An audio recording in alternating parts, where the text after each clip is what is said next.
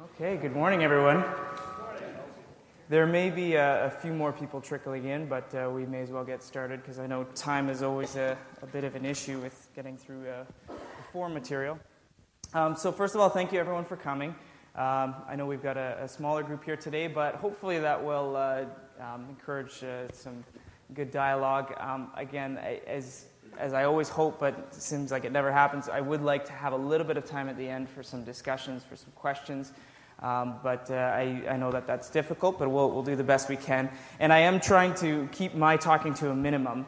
Uh, I realize that um, a lot of uh, us, what we, what we really don't need is more theory, um, but we need more of the practical aspect of, um, of the implications of, of these topics in our lives. So, uh, before we get into things, I'd like to just go over sort of a brief outline of, of what we'll be covering. Um, so the, uh, I'll begin um, by sharing just a few comments, maybe for about 10 or 15 minutes. Um, and then we have a panel here. We have um, five of those who have agreed to uh, share some of their own experiences and um, give some insights. What I've done is put together some, some questions um, that they'll be able to answer to hopefully, I, I called them FAQs, frequently asked questions. Hopefully that will sort of uh, cover most of the sort of the general questions that many of us would have on these particular topics as, as we discuss them. Um, and then again, at the end, if we, if we have some time, we'll open the floor up and uh, hopefully we can have some meaningful discussion there.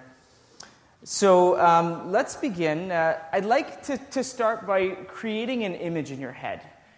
Um, so let's get some, some imagery going here. I'd like to, for you, uh, for a moment, to picture a tree. Um, now, this is not a immature tree. This is a, a fully grown tree. Um, so imagine for, for a moment, you know, roots that go deep into the ground. Um, imagine uh, a trunk, the trunk of the tree that is, is thick and broad, um, that goes high, and, and the branches of that tree that reach out far. Um, and on the, the branches of that tree are, are vegetation. You've got the greenery um, that, really, uh, that really just fills in the tree. If I had to use one word to describe this tree, uh, I would say that this tree is thriving. It's, it's totally just, just thriving, it's, it's full, um, and it's, it's ready. It's everything that it should be, everything that you would imagine in a mature tree. Um, now, the, the image that I've created uh, actually is not my own. It, uh, it's from um, Psalms chapter 1 where um, we know the verses that talk about uh, the tree that is planted by the rivers of water. Um, and uh, we have this tree that, that, that just, it, its deeps are, its roots are going so deep and just getting all of its nourishment from this flowing water that is, is right next to this tree. Um, now, I'd like for you to imagine that, that we, in many ways, are like that tree. Um, as Christians, we are called um, to, uh, to dig deep and um, we're also called to reach out. And uh, in the form description that I had, I, I had written, as followers of Christ, we are called to dig deep and reach out. But sometimes we can lose the balance between these two. And this is a struggle that I have in my own life. Um, just as I kind of approached this topic and thought, how, how can we set the stage for this? Um, we think about, you know, digging deep and reaching out. The, a lot of times in our lives, we, there, there are some of those who are either one or the other, but they're not both. So, um, just to uh, let's talk about digging deep first. You know, we've got those people who they're all about digging deep. They're all about you know just reading the Word, going to all the Bible studies. They've got all the theory, they've got all the knowledge, but they're not reaching out. They don't have any fruit. They don't have any substance of, of, of what, what they're doing. And then you've got the other people who, you know, they're just saved and they just want to go out there and they want to preach to everybody and they want to reach out to everybody that they can, but they don't have any roots. They don't have anything that's really holding them. And we know that um, the, the, parable that Jesus gave of the sower and the seed, where there was those who, um, who fell on the wayside and, and they didn't have any roots. And what happened when the first storm came? They were just blown over. So, um, for us, I think just as a foundation of, before we get into this topic of, of, um, of outreach, we need to remember that we need to be rooted. Um, our roots need to go deep. Uh, and I think of the example of Jesus Christ because he was such a perfect example of, of, of one who um, really had you know, a close relationship with his father. We read that he, had a desire to do the will of his Father. And, um, and then uh, we saw how much he was able to reach out to those around him. And uh, hopefully that can be an encouragement to us. As I mentioned, I want this form to be practical. So, really, the, the focus of this form will be talking about, about reaching out. But let's not forget the foundation of that is that we need to have that root structure. We need to have a close relationship with the Lord. We need to be in His Word. We need to be praying. And from that naturally comes the fruit that we read about in John 15 that, you know, you shall be known by their fruits. And, you know, as long as we are connected to the vine, we will have, um, we will be reaching out and producing that fruit that we are called to. Um, so let's uh, move on. The next section that I have is called motivation. Um, now, in the, in the introduction that I had, I asked the question, you know, how many of us, uh, you know, who here believes that it's important to reach out? And I think the obvious answer that we all have is yes, you know, that is something that's important.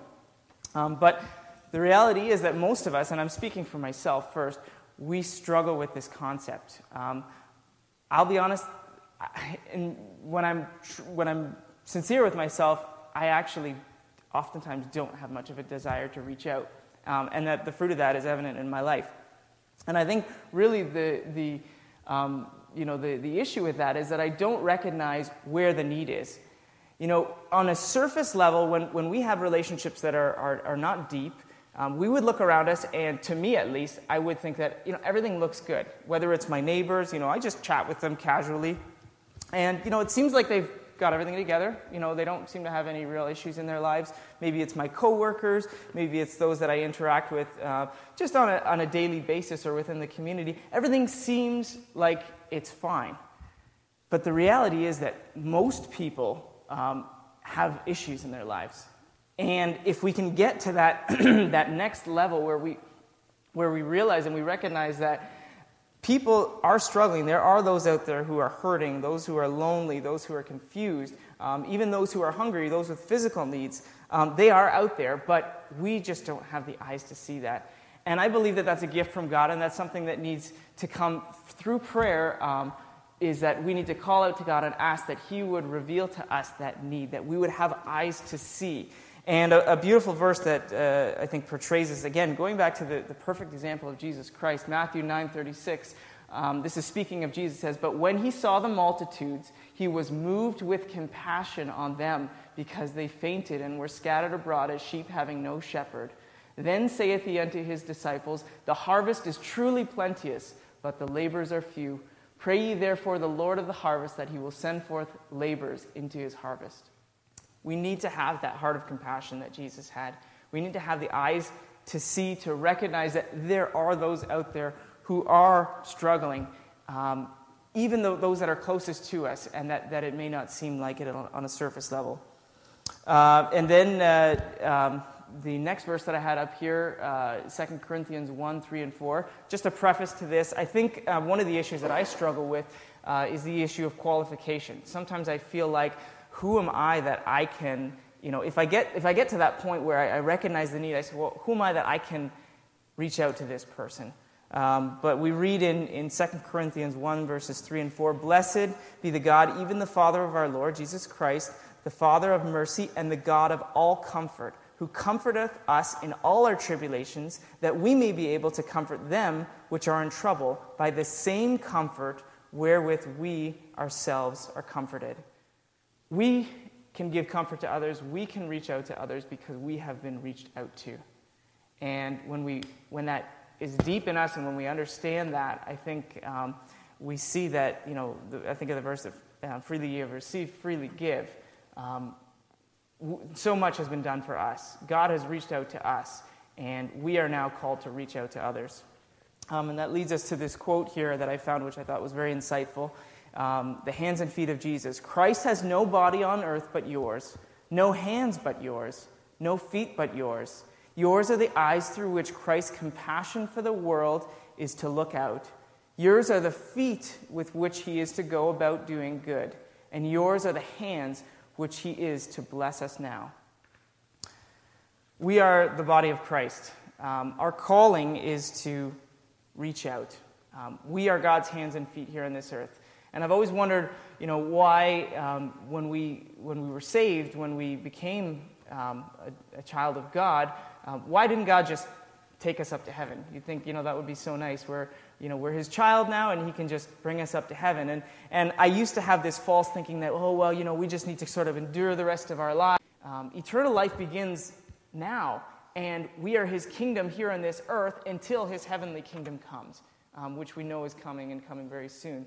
So just keep that in mind um, that, that we really, really, we are the hands and the feet of, of, of Jesus Christ here on this earth. And um, just pray that we would have the, the same compassion and, and level of, of desire to, um, to reach out uh, that Christ had. Being intentional.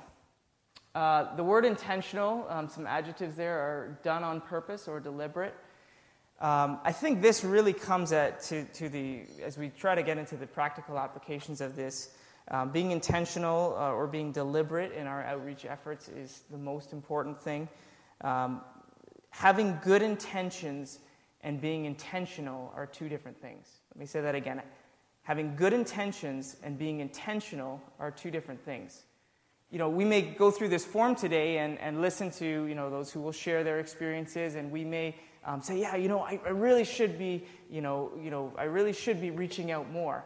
But if we leave this form and we just leave with those good intentions and are not intentional in actually fulfilling those things and reaching out, um, it was really pointless. There, there's really no purpose of us to be here today. Um, so, you know, just, let's just remember that, um, you know, we, we need to be intentional and uh, I think naturally we are intentional in the things that interest us. So this is now getting back to sort of where is the need, the motivation. Um, you know, if I was, uh, if I had a, a, desire, if I was interested in, let's say, um, becoming more fit, um, you know, I, I, I, decided to maybe um, pick up running because, you know, I wanted to, to be more fit and just uh, exercise. You know, if that's a desire of mine, um, I will be committed to that. I will have to be intentional in that, that, you know, I'm going to commit myself to maybe three days a week, I'm going to go for a run, uh, because there's something that I want from that. I want to, to, to exercise and I want to, um, you know, work out because I want to be fit. I'm intentional in that effort. Um, in the same way, we need to be intentional in our effort to reach out. Um, it, it, I think it's not something that comes naturally. I know that there are those that have a gift to this, but the reality is the majority of us um, if we are not intentional, we will not be reaching out as we ought to. Um, and we'll come up with every excuse that, that we can find, you know, whether it's I'm too busy or we'll say, oh, it's just not my thing. Um, we can make up any excuse, but the reality is that um, we're just not being intentional. So um, there's uh, many different avenues uh, of outreach um, that uh, we can, you know, be involved in. Um, this list that I have here is definitely not all encompassing. Um, but for the sake of this form and for the sake of time, I've, I've just sort of broken it down um, into a few different categories. Um, so some of those categories or avenues of outreach are um, outreach to our neighbors, um, outreach to those within the community. Um, so that would be sort of the broader community, whether it's in our schools or, or uh, even just those kind of in, the, in a broader sense. also outreach to the needy or homeless, so a specific group of people who have um, a, specific need. Uh, outreach in our schools and our workplace, um, so that would be our coworkers or our classmates, and then outreach specifically to the lost and the unsaved. Um, so, what I'd like to do is uh, we're going to go through um, each of these categories, and um, I'll be inviting up the, um, those who are involved in the panel here um, to share some of their own experience um, that they've made in these specific areas. I think uh, I can speak on behalf of, of them and myself. Uh, none of us are, are experts in this area. I think none of us can say that, that we have any particular great amount of wisdom, but um, this is an effort that we've all made. And, and I could just speak from my own experience. I have had some, uh, you know, involvement in, in outreach um, in my own life, but uh, by no means am I saying or feel like I can stand up here and, and, say, you know, this is the way that it ought to be done. But I'm hoping that just by sharing these experiences, we'll be able to um, um, learn from each other and hopefully encourage each other in that. So um, we're going to uh, go on to the first category here, which is outreach to our neighbors. And I'll just set the stage, and then I'll invite uh, Brother Josh to come up and share a little bit. Um, there was a, a neat quote that I found here. It says, Living in a neighborhood is not the same thing as being a neighbor, and loving your neighbor should include reaching them. I, I think for me, probably the, the biggest struggle um, with even just with neighbors, is the fact that I, I don't even really know a lot of my neighbors. And I think that's sort of the first, the first step in it. But uh, why don't I call Josh and he can share for a few minutes? Um, and then we'll go through some of those questions that I, have put together, and, um, and then we'll, we'll move on. Hello, all. Um, my name is Josh, for those of you that don't know me. Um, so, this is reaching out to neighbors is something that uh, God has really stirred up in Shelly and I's life. Um, when we first got married, um, God seemed to really nurture this, uh, this love for those around us where we lived uh, physically in our neighborhood. And um, I have to say, I think it, uh, it really begins with uh, really appreciating what we as Christians actually have. Um, so I really appreciate uh, that picture that Ben put up of a well rooted tree because um, that's really what God had Shelly and I see. Um, he made us realize that the gift that we have been given of salvation, um, of having Jesus Christ in our lives and, and living a life that is so joyful and you know beyond whatever this world can give us, that is what spurs um, us on to reach out to our neighbors. And I think, I think that is foundational for any kind of outreach, is to really appreciate what Jesus has done for us, because in appreciating that, we'll be so excited to spread that out to uh, those around us. So when Shelly and I were first married, we lived um, in a newly developed neighborhood, and uh, while we didn't have uh, we didn't do so much hosting, um, we we tried to be very intentional um, in talking to neighbors when we were outside. So whenever we would go on walks, um, I mean, you know, if you live in town, you're bound to bump into somebody, and um, we really try to make it a point to introduce ourselves, make the first move, because uh, especially in a, newly developed neighborhood, a lot of them are, uh, you know, they, they live in their house and then they leave their house, go straight to work, they travel elsewhere. Um, so a lot of them might not have an interest in actually talking to you. You know, when we saw people walking their dogs, it's a great opportunity. Get to know their dog's name, pet their dog, um, show that you're interested in, in their uh, likes. Um, you know, even um, neighbors out cutting their grass or sitting on their front porch. Don't sit on your back deck. Go sit on your uh, front porch and uh, just make yourself available for neighbors. We really found that that was a great way to um, get the ball rolling, so to speak. It wasn't until we, we moved to our next place that um, reaching out to neighbors kind of took a, a, a, a, I guess, kind of went to the next level in our lives. Shelly and I really believe that you know, God is interested in every detail of our lives, including where He wants us to live physically, because He knows the people that we're going to be living around. I just want to share a quick uh, testimony of that. So we were very intentional about praying about the house that God wanted us to buy and live in. Um, because we, you know, we really believe it's not about a good investment opportunity. It's not about, um, you know, practicality even so much as who does God want me to live beside within arm's reach to interact with day in and day out. So um, after much prayer, we, we, we moved to a place where we felt God was leading us to became quickly very close with an older couple that lived next door to us. Um, we went to their place, they came to our place quite a bit. And it, it wasn't until about a year later that uh, her son and daughter in law came up to visit from Wisconsin. And their names were Josh and Shelly.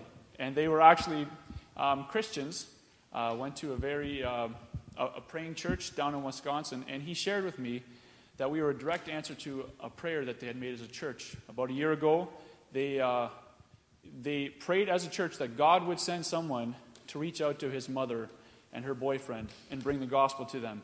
And said a year later, God has directly answered that with Josh and Shelly. It was a, a really neat experience. Kind of a confirmation for us that, you know, God is um, interested in, in the details, no doubt. Um, so I just want to answer a couple of the frequently asked questions that uh, Ben gave me. Uh, the first one is why are we apprehensive to build relationships with our neighbors? I'll speak from my own experience. Sometimes I think we're scared of what we're going to find. Um, you know, there's certain people that I would, I would, perceive coming in and out of their garage, uh, walking down the streets, and, and right away you judge them. Right away you, You, uh, you know, make an assessment of them and you think, ooh, that might, you know, what if he talks about this? What if uh, uh, he acts a certain way? How am I going to handle that? I'm, I'm nervous. I don't know how to handle that. And so I think rather than, you know, rising up to the challenge, because, um, you know, God enables us to do that, I think we, I know I would often distance myself. Um, maybe um, it's, you know, we're leery of getting into deep with neighbors. Let's face it, reaching out does require commitment. Um, so, you know, I, have seen lots of cases where there's uh, people that once you start to interact with them, you realize, boy, they have a lot of needs that you can um, address, that God has given you the abilities to address. And it's going to take a lot more commitment than you expected. You know, maybe even from your regular church schedule, maybe from your work schedule. So that's something that we have to be ready to uh, be available for. Um, and then unsure how to handle hard topics. I, uh, I know even with that uh, older couple I mentioned, um, there was a there was a few hard topics that came up, and I was really at first I was uh, nervous and uh, you know unsure of how to handle them, but then uh, God had to show me that um, if we're grounded in the truth of His Word, um, there's answers there on how to handle those hard topics that are often talked about. Uh, the second question is how can we be more intentional about reaching out to neighbors? Um, I kind of touched about it briefly in our experiences, but make the first move. Introduce yourself. Um, don't, don't expect people to come up to you because a lot of people are, are shy. Um, so make that first move. Um, also, be a presence in your community. I don't want to overlap too much with Judah because he's going to cover community. But um, be a presence in your community. Support the local businesses. Um, right now, we live really close to a small town. There's no big chain restaurants. There's no big chain grocery uh, stores. The groceries are more expensive. The gas is a little more pricey. But uh, I think as we support those local businesses, we bump into neighbors all the time. And they see that, you know, you're kind of not this separated person, but you're one of them. And uh, I think they'll find you more approachable that way um, and, and attend functions, town hall meetings, whatever it is, but just be a presence in your community so that people see that you're not distanced from them. Uh, the last question is what if you don't like your neighbors or you just don't get along with them? Let's face it, we all have someone in our neighborhood that kind of rubs us the wrong way. I remember when we lived in town, my neighbors' kids didn't know how to stay on their own property. They'd be running all over my grass, through my gardens. And I, I, was so annoyed with them at first, but uh, I think it, it, takes a change in uh, perception of that situation. I mean, we, ha- we know of a relationship that could change their lives, right? A relationship with Jesus. And God forbid that I would, uh, you know, hamper the progress in sharing that with them by yelling at their kids all the time, get off my lawn. I mean, in the grand scheme of things, my trampled grass is nothing compared to their need for salvation. Um, I think we have to look at, you know, first why. Why don't you like your neighbors? Um, remember, Jesus loved the unlikable. Um, be quick to forgive. Be quick to show mercy. I remember, and um, also be quick to be sensitive to your neighbor's weaknesses. Right now, where we live in Saskatchewan, um, our one neighbor, he's a, a, big beef farmer, and he's very, very eccentric. You know, if if we hadn't uh, gotten clear direction from God that He wanted us. Shelly said she was ready to put a for sale sign up right away because He just made you very uncomfortable. Um, you know, we found out he was, you know, very hard man to get along with, even to do business with. But uh, after, you know, applying principles that Jesus showed before reaching out, we've quickly made a relationship with him, and we realized that he has this desire to, to talk about things that are on his mind. And just recently, God opened up an opportunity for us to share the gospel with. So we, we praise God for that. But I just think if I had, you know, heeded the rest of my neighbors' advice to avoid Jim Harriet, he's the weirdo, um, you know, that opportunity would have never happened. So let's uh, try to move past those things. Thank you. Thanks so much, Josh.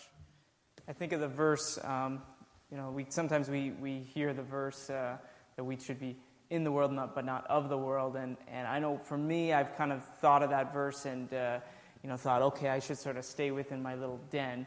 But I think really getting out there and uh, interacting with people, um, we're able to share the light of Jesus Christ with them. So thank you so much for that testimony, Josh. Um, why don't I call up Judah then next to share a little bit uh, about uh, outreach on a, a, little bit of a broader level now. So outreach to our community, perhaps not just those you know who are our close neighbors, but uh, more our presence within uh, within society. So, okay, hello everyone. Um, my experience with um, community outreach um, and, and being in, uh, a presence in the community um, goes way back to when I was in Phoenix as a young person. Uh, my mom took us, uh, me and my siblings, to this uh, the outreach program that the North Phoenix Church had every Friday, Friday evening for the kids. Back in those days, the kids were really interested in basketball. Um, and I usually stayed in the craft room because I, I wasn't so interested in basketball. But still, so from my early age, um, uh, I was I had uh, I had an awareness um, and, and an involvement in it. And I, and I thank my, my parents for, for taking us there. I mean, the, the kids who sometimes came were, were rough around the edges, um, but uh, my, my mom uh, wasn't afraid to, to take us in there and, and to make sure that we tried to be intentional about um, sharing the love of God with, with uh, the friends that we made there. Um, more recently, I, I live in, in Worcester now, and uh, back when I was going to school, uh, I would commute back to Worcester on the weekend, and we were really small at that point, maybe five members, but um, we, we would take a van every Sunday and go pick up young people from the Worcester area, from the different neighborhoods that we had made uh, connections with um, over the years. And um, and that was that was really challenging too because often the the kids that we brought to church would outnumber um, the adults, the members. Like there were maybe five of us um, for for quite a while, but there could have been you know ten kids, and and these kids um, were not always very respectful either. Sometimes I wonder, like, why are you even here? Like, why do you want to come to church um, and then just disrupt everything? Um, and so uh, God was really able to to work uh, in in my heart and teach me more patience um, and get me uh, kind of out of my because I, I, love things to be set in order and i love kind of the order on knowing like what the order of you know singing here then the sermon then this. And whenever you are intentional about drawing people in from the community um, be prepared for that to be upset a little bit. Um, and uh, and to be okay with be okay with that. I mean i mean order is good and you want to try and bring them into the order right? But um, it, it may take it may take a while um, and, and thank the Lord that God, that God was able to plant seeds. Um, uh, some of the, the young people we've, we've brought to our church on a regular basis on Sundays, um, they, they haven't take, taken good, good life paths um, and have ended up in, in, in bad places. Um, but others have come to know the Lord. Um, uh, there, was, there was one where uh, a, young, a young girl who wasn't the most respectful girl, but um, she uh, she came really faithfully to church uh, on Sundays, and um, years later, uh, we we got word from her, and we, we still have contact. You know, she's given her life to the Lord, and she's really passionate on, and on fire, and she she is sharing the gospel with her family um, as well. Um, so that's that's really encouraging um, to see that. My parents uh, most recently. Um, in the last three years, are fostering uh, children and uh, a sibling group of six, actually. And uh, th- I live a two minute walk away from my parents. And um, so I'm often going over there and just spending time with the kids, uh, helping out, uh, caring for them. Um, and uh, they have a lot of a lot of needs too. Uh, and so it's not always kind of going out and trying to find um, people, uh, but it's sometimes bringing them into your home as well. Um, when Caleb and I uh, when I graduated from college, Caleb and I, we found a house. Uh, and, and exactly like, like Josh was saying, we, we prayed about it and we wanted to be really intentional about where we set up our residence. And um, we chose uh, a um, more economically disadvantaged location of town because we really felt that there were needs there and that um, the gospel light uh, maybe could shine brighter in, in that area. And, and God uh, was able to, to bring people into our lives who had, had needs. Um, so um, we got word of this person who needed a place to stay, and we, we were able to invite him into our home for a while. Um, and that was, that was an uncomfortable experience. Um, but, uh, and, and at and I remember once I was upstairs and my brother was downstairs, Caleb was downstairs, and um, I was hearing this conversation uh, that was really intense between him and, and this person that we had at our house. And like, um, I was I was a little like I, I always thought that you know I'd be really bold and, and things, but like at that point I was like I don't want to go down there, and I was a little scared, and um, and uh, I was just really praying very hard for for my brother that God would give him the right words. Um, but uh, the person that we invited into our home had anger anger management issues, um, and uh, I, I, God was giving my brother the words to speak, and, and just like the sermon last night, right? Like what um, what Bezalel was was saying, um, like if you go, God will give you strength. God will give you the words um, at that moment, at that time. And we ended up uh, needing to find another place for him because we couldn't meet all of the needs that this person had. We could meet his, his most basic needs, um, like, like food and clothing um, and, and shelter. But like in terms of addressing kind of the anger issues that he had, and then later on when we had we allowed someone to sleep on our porch, um, he had um, uh, he had an addiction to alcohol, and we we really couldn't give him the care uh, that that he needed. And so, uh, one of the questions that we're going to get into is: Does community outreach need to be organized? And you know, I mean, in the most basic sense, I mean, it doesn't need to be, but um, there's a lot uh, that that comes with with being organized. Like, it would be great if um, we could have been able to, you know, meet those needs, uh, those deeper uh, kind of needs of chemical dependency, um, or or have someone in the congregation um, who could. Uh, who we could send them to, and um, I think we could be more organized, and uh, and and that would help us be able to get to a deeper level with the people that we we come in contact with. Um, most recently, um, I'm a landlord, actually. I, I own a triplex and I try and rent out the other two apartments and live in the one. And um, I'm not a very good landlord in the sense that um, I, I, haven't been making a lot of money. um, and I really I don't want it to be about the bottom line. Um, God has been providing. I'm very thankful for that. But um, that it's, it, I've put myself into a hard position because how how do I be a responsible landlord, right? And at the same time, show God's grace, uh, show God's love. I would never want to be in a position where I had to throw someone out on the street. And so I've, I've been having to pray for God's wisdom um, uh, a lot in, in, some of the situations I've been having to, to get in contact with. But actually, if, if any of you know Tim Tomick, um, he actually bought a house right next to mine. Um, in Worcester. And I was talking with him, and I was so encouraged by him because he takes his landlording very seriously when it comes to an outreach, when it comes to evangelism. Like he's very intentional about sharing the gospel with every single tenant that comes into his it comes into his apartment. And so I would it's it's a challenge for me. And uh, if anyone's involved in anything like, doesn't have to be landlording, but whatever it is, just we could be a lot more intentional about using those opportunities. Um, and yes, it, you're putting yourself in a very vulnerable position then because like sometimes you don't want to let them know that you're a Christian because then you're afraid that you'll be taken advantage of, right? But like um, allow God to put you in that vulnerable position where you are bold and open about your faith and the implications that that has for your daily life and how you treat others, um, and trust that God will guide the relationship. um, so, just some of the questions uh, up up here on on the screen. As followers of Christ, what should be our place in the community? The first, the first thing that comes to mind. I mean, we we've gone over a lot of the theory, a lot of the scripture, but like be the salt and light.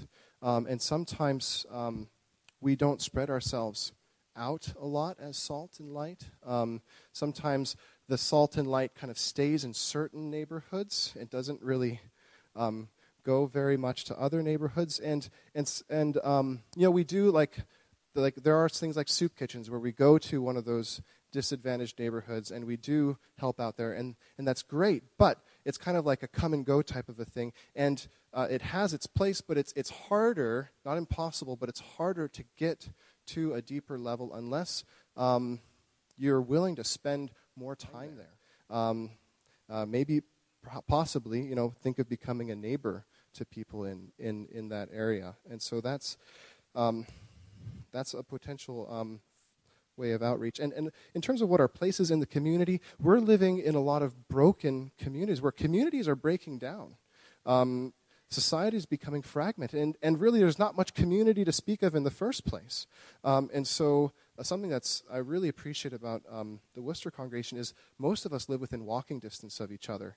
Um, and I think that that is a really powerful testimony that we could probably be more intentional about communicating to the community. Is like, just the fact of like we're walking to each other's houses and we have this community within you know uh, a society that's breaking down um, we have a kingdom family to offer to people who don't who have broken families and who are in broken broken communities. Um, so does community outreach need to be organized?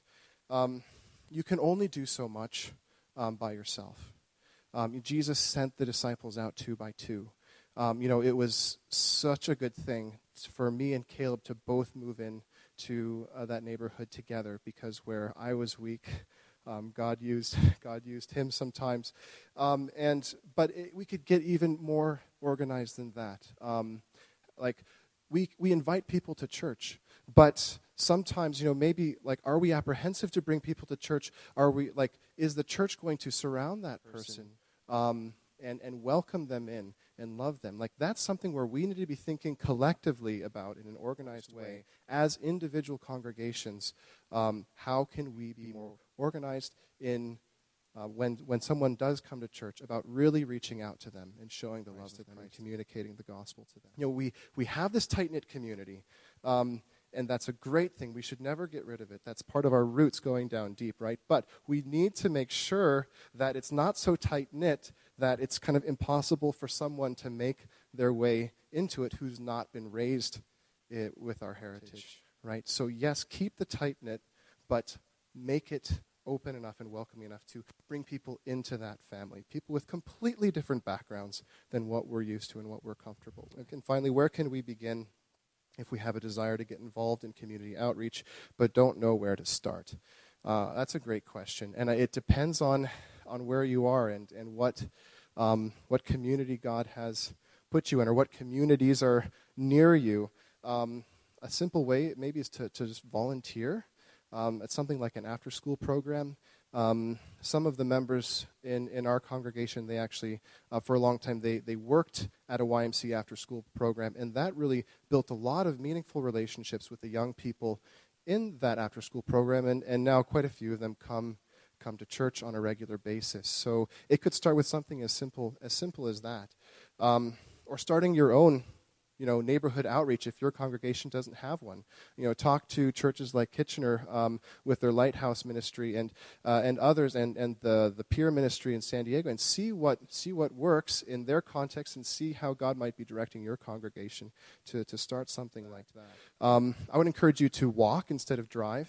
Uh, we live in a very fast-paced culture and um, you know with our windows up and our and our music on we're sometimes just so we're in a bubble right and how to outreach is to first get ourselves outside this fast moving bubble and um, and walk if we can i realize that some people have very long commutes and that would be practically impossible but where it's possible like just do, make small decisions where you make yourself more available to your surroundings. Um, and then when you're on the sidewalk, right, um, don't give in to kind of the impersonal aura on the sidewalk where, you know, you avoid eye contact um, and, and all that. But, like, just really be praying for God to open up opportunities.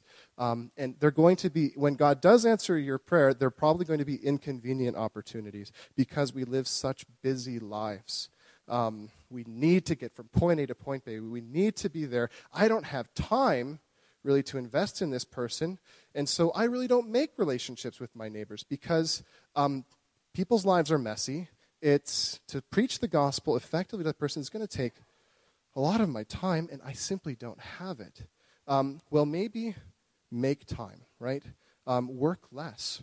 Um, if that means living more simply, um, so be it. Um, make room. I, I was speaking with uh, Wilf Shoreman um, just last week at Western Camp, and he said something that I really appreciate that if, if I am not in a position to kind of drop what I'm doing and talk to someone, then something's wrong. Then I'm not doing, I'm not, I'm not patterning my life appropriately. We need to be able to structure our lives and our time schedules in a way where we're able to do that. Because uh, otherwise, we won't want to make contact because we simply don't have the time. Um, and again, just pray where and be intentional about where you locate. You know, if you're in a in a place, point in life where you're thinking about moving somewhere, just be really intentional, like Josh said, about where you um, where you take up residence, because God is able to to use that and might want to be directing you, maybe not to like a foreign mission field far away, but maybe a mission field that's neglected um, within your own city. Appreciate that. Um, so the next category that we'll move on to is uh, outreach to a specific group of people, so the homeless and the needy. Um, just a quick comment to make before we call up uh, Sister Anita. Um, I think the homeless are some of those that are probably the most visibly in need, but oftentimes very invisible. Um, we don't see them. Uh, in a, again, like Judah was saying, in our fast-paced society, um, we tend to just sort of rush past these people. They can very much be neglected, but we see again, the example of Christ that he um, took time for those who were in the greatest need. Um, so I'd like to call up Anita to share a little bit of her experience. I just wanted to give some background on how we got involved in serving uh, meals to the homeless. I just wanted to give some background on how our group got involved in serving uh, meal to the homeless, and it was sort of a chain of events. And I wrote my thoughts down so I wouldn't forget anything. So a sister from our church worked for a Christian organization in our community called Ray of Hope. There was a need of the group to conduct a chapel time for some juvenile offenders in one of the group homes. Some of the members of our local church were interested and started at Anchor House in 1993, conducting the chapel time once a month, then bi weekly, then weekly for many years until it closed down. One brother who had uh, conducted the Anchor House invited a number of us from church to attend an informational session for other areas of this organization that needed volunteers to meet the needs in our city, such as Big Brothers, Big Sisters, tutoring for juvenile offenders in the home, and serving meals at the Oasis Center downtown. When Sister approached me expressing her desire to help out preparing a meal once a month, as she felt that this was an area where she would feel most comfortable in the kitchen, but she needed support and couldn't do it alone. I said I could support her 100%. Initially, we thought we would put a list on the bulletin board at church for food donations to prepare our meals, but our church board suggested that they would reimburse our costs if there was enough funds in donations that were earmarked for the Soup Kitchen Oasis. So we have encouraged those who wanted to contribute financially to earmark th- their donations as such. We started this in November of 2005, almost 10 years ago. Ray of Hope, or Oasis as we call it, is a building downtown that is used to serve meals to the homeless and needy of our city. On any given night, Oasis will host up to 250 men, women, and children in need of a warm meal. The meals are cooked and served by various church groups and organizations that work on a rotational basis. Our group volunteers on the fourth Thursday of the month. We extended an invitation to all, particularly those in the CFG over the age of 16th, to participate in this ministry. It has been a blessing to all those who participate and help out preparing the meals serving the meals, and fellowshipping, playing games with those that come out. This ministry is a relatively simple and effective way to fulfill our Christian calling as we are working for the kingdom, and our faith will hopefully be challenged and strengthened, strengthened throughout the interaction with those attending. This is also a good way for high school students to put in their required community service hours. We have a core group of regulars and then volunteers that rotate in. Usually we need about 10 volunteers per night, and we have had 74 volunteers from our local church help out over the 10 years, serving 112 meals as of last month. This is the mission statement from the Ray of Hope organization. There are many misconceptions about the downtown core, especially about people who walk the streets at night looking for a safe place to sleep. The circumstances that surround each of these people are different, yet similar. Poverty, homelessness, lack of skills, substance abuse, violence, all wrapped in the belief that there is no hope. Oasis is a place of safety and support, a place where people can go in times of need. Most of all, Oasis is a place where the tired, lonely, and discouraged can find a friend.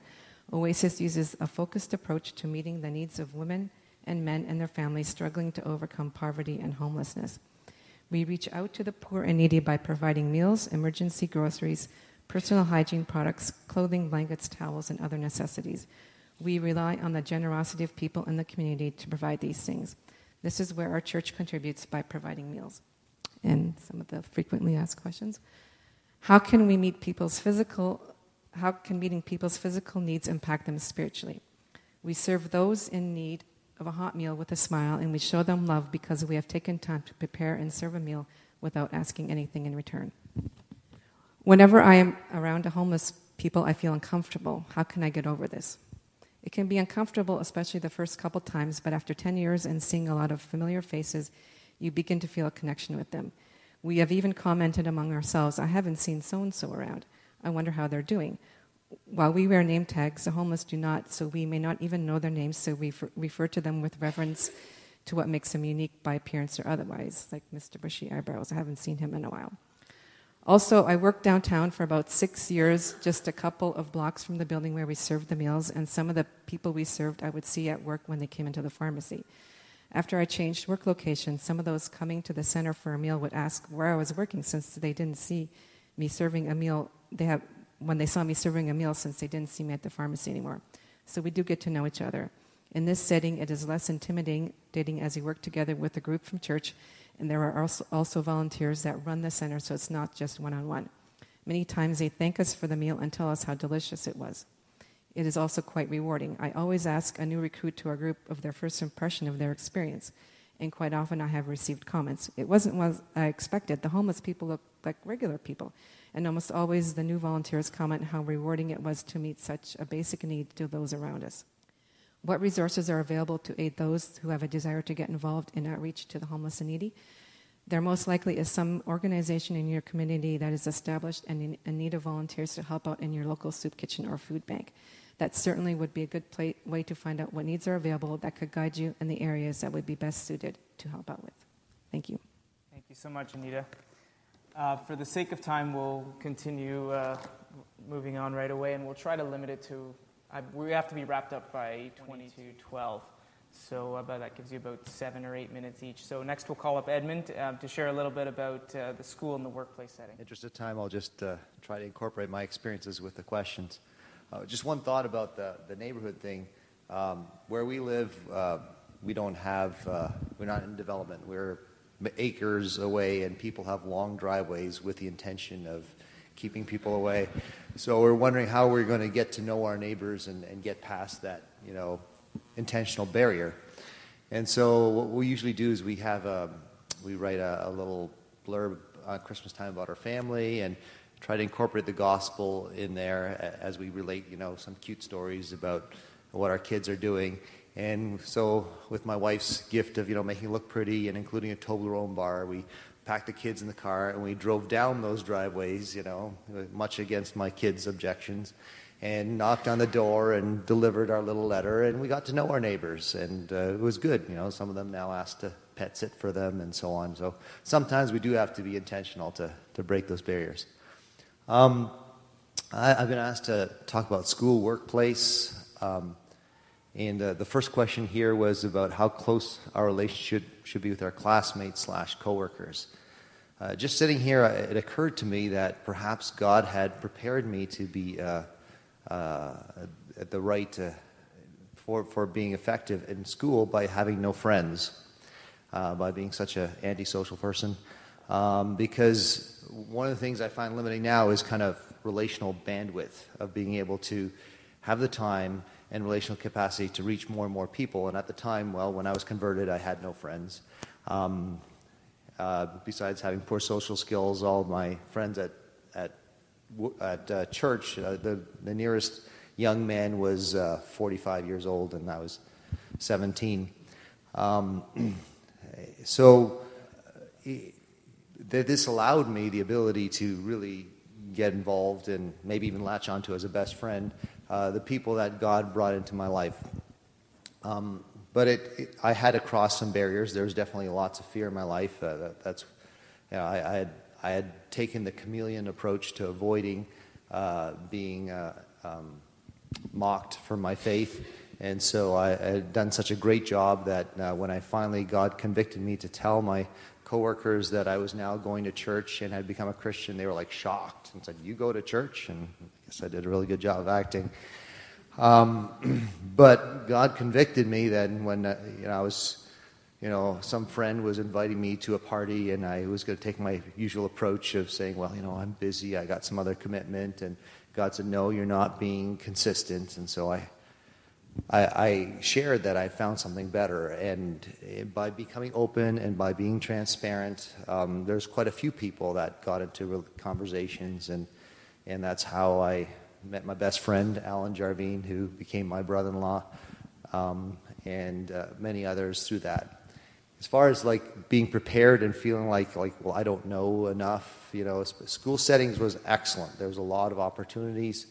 Uh, people are still asking questions. They were kind of more open that way, and you know, they say I'm a secular humanist. I had no idea what that was. I mean, I know I'm human too, but uh, or, or I have no idea what all these things were. But you know, the Lord just by sharing your story and, and being transparent, you know, we were able to engage and, and, and there was some fruit from that. As far as uh, then now, now that I'm a coworker, I have to say that I have not had the relational bandwidth to do as much.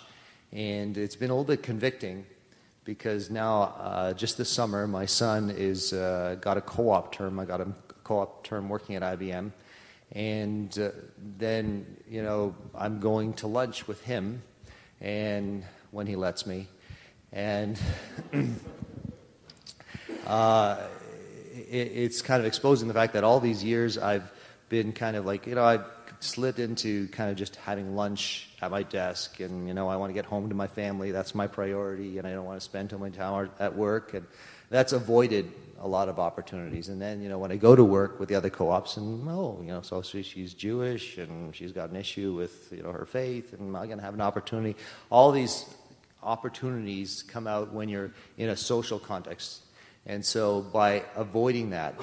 Uh, like there's something we talked about the bubble that our neighbors have when they're trying to avoid contact. Well, to be honest, I think I've heard someone call it rabbit hole Christianity, where we kind of have we're in our, you know, we go from our Christian home and we scurry to, you know, our, you know, work, but we you know, then we run to our Christian activity in the evening. We're always in our Christian uh, uh, friends and circles, and we don't have contact. The salt isn't out of the salt shaker; it's not having contact, and then that prevents opportunity. So, one time when I did have opportunity, I went to. Uh, as a story that to, to the gym. They had they had free food. I like free food.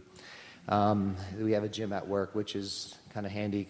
I get to I have to beat the traffic and get up at five, so I go there and, and have my shower there, and I might as well do my exercise there. So I met someone who had been working with us, and it's kind of uh, kind of addressing the like you know how do you raise in professionalism. You kind of have to sometimes get out of that you know working thing into a social interaction. So, you know, something that's kind of a little bit out of the, the work day. And so, you know, we got into conversation about his kid and, you know, his you know, teenager and how do you know what's right and wrong. And, well, that developed into worldview issues. And, and I could see we could go somewhere. So, you know, we scheduled having lunches together. And, you know, he happens to be Buddhist and, well, you know, Eastern uh, philosophy, and God, and you know, God provided you know the opportunities to kind of talk to Him and share, you know, that you really don't have a basis for morality, but you know, out of the philosophy into the actual practical life. Um, and uh, he came to, to church once, but uh, are others like how does it impact relationship with friends and coworkers. Um, there's someone who you know I had been meeting with lunch for lunch for a long time, you know, and, and after a while, you know, they're not initiating, and you can see there's not an interest, and kind of gets more and more spread out. You know, we've covered a lot of the basics. They know what they need to do next. They're not willing, and he actually was pretty open at some point, saying he knows that he's just not willing to take that step of commitment. He he knew there was a God. He had come to the conclusion he was Chinese and you know had come from a, an atheistic background, but he knew there must be a God, but taking that extra step of commitment was something he had not. But, you know, then when I just kind of reach out to him again, let's get together for lunch. Hey, my son's here. Let's, you know, introduce him. You know, because that relationship's there, the, the conversation has been started, even though it didn't have fruit back then, five years ago or whatever. Now it's, well, you know what, I'm really in trouble. My You know, I've got these huge issues at home. I don't know how to handle it. You know, and, and they know where to turn uh, when, when those crises are, and they know the framework that you're coming from, and you can minister to them from biblical worldview. Um, so, how to maintain professionalism. I mentioned that I work for IBM. It's a fairly professional code of ethics, and there's, there's basically kind of three, um, three categories you have to be aware of, right?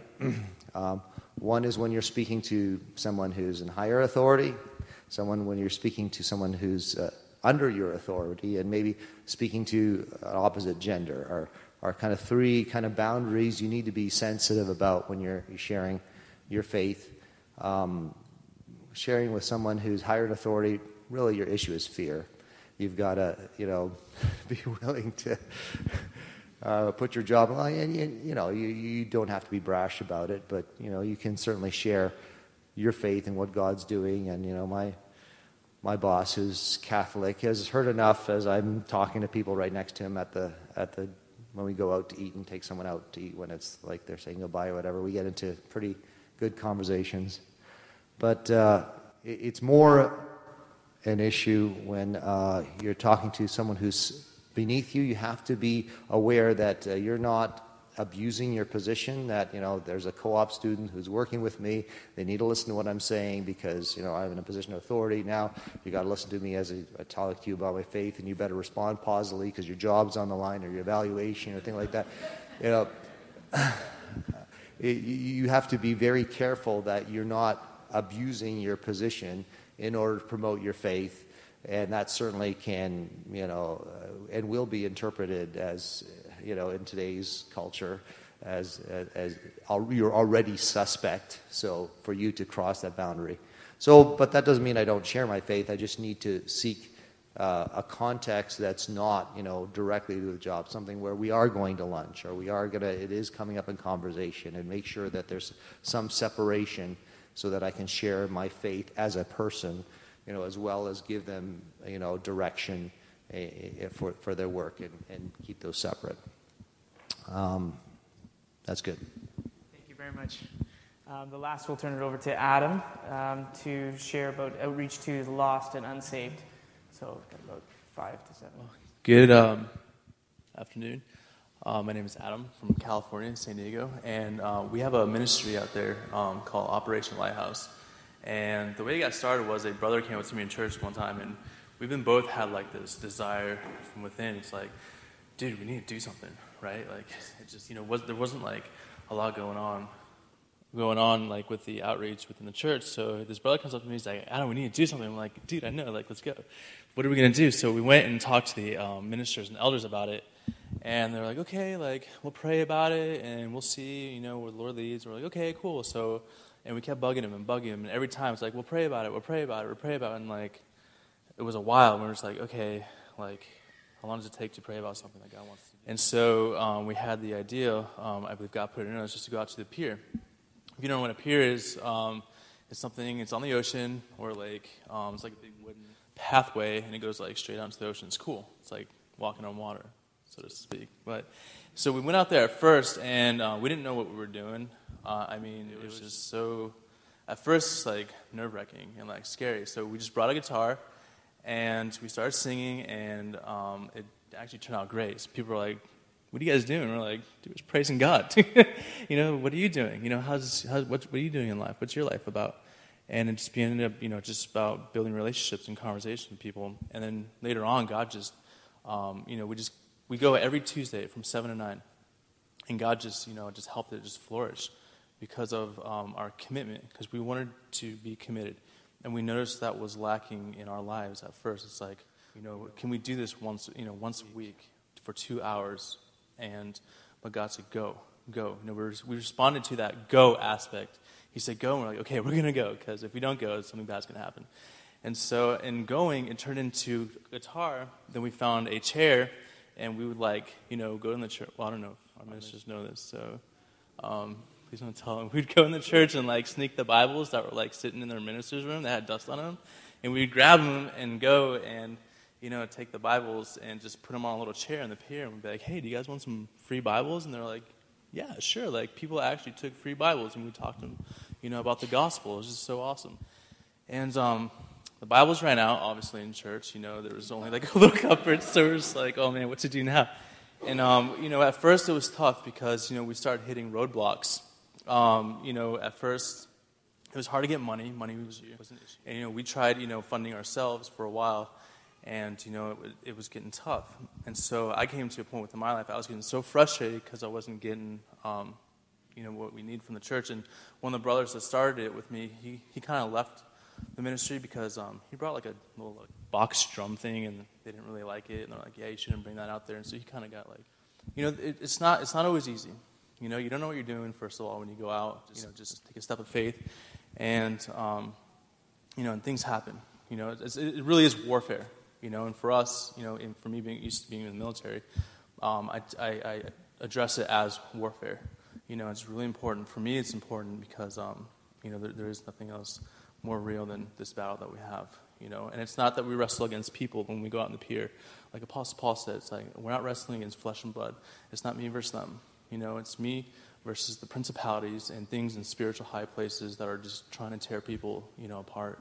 And that's, um, you know, it's been a tough road. But after, you know, getting through the roadblocks, God just blessed it even more to where now we have like a table and like a little, like, I don't know what you call it, like an um, oil lamp and like tons of Bibles. We didn't have to pay for Bibles anymore. I mean, we just get them, you know, from people and donations. And um, the Apostolic Christian Church Publishing Company gives us Bibles for free. And, um, you know, there, and there's a brother in our church who prints us like coloring books. And um, it's just awesome. I have pictures on my phone if, you, if you're really interested to see what it looks like afterwards. And it's not, you know, just, I learned more. It's not so much as, you know, trying to convert people, you know, on the spot. What am I going to say? What am I going to do? It's more of like recognizing who I am in Christ, you know, and knowing that I am his son and he's given us authority just to go out and be like him. You know, it's grace. It's really good. So, um, if want to move on to the questions.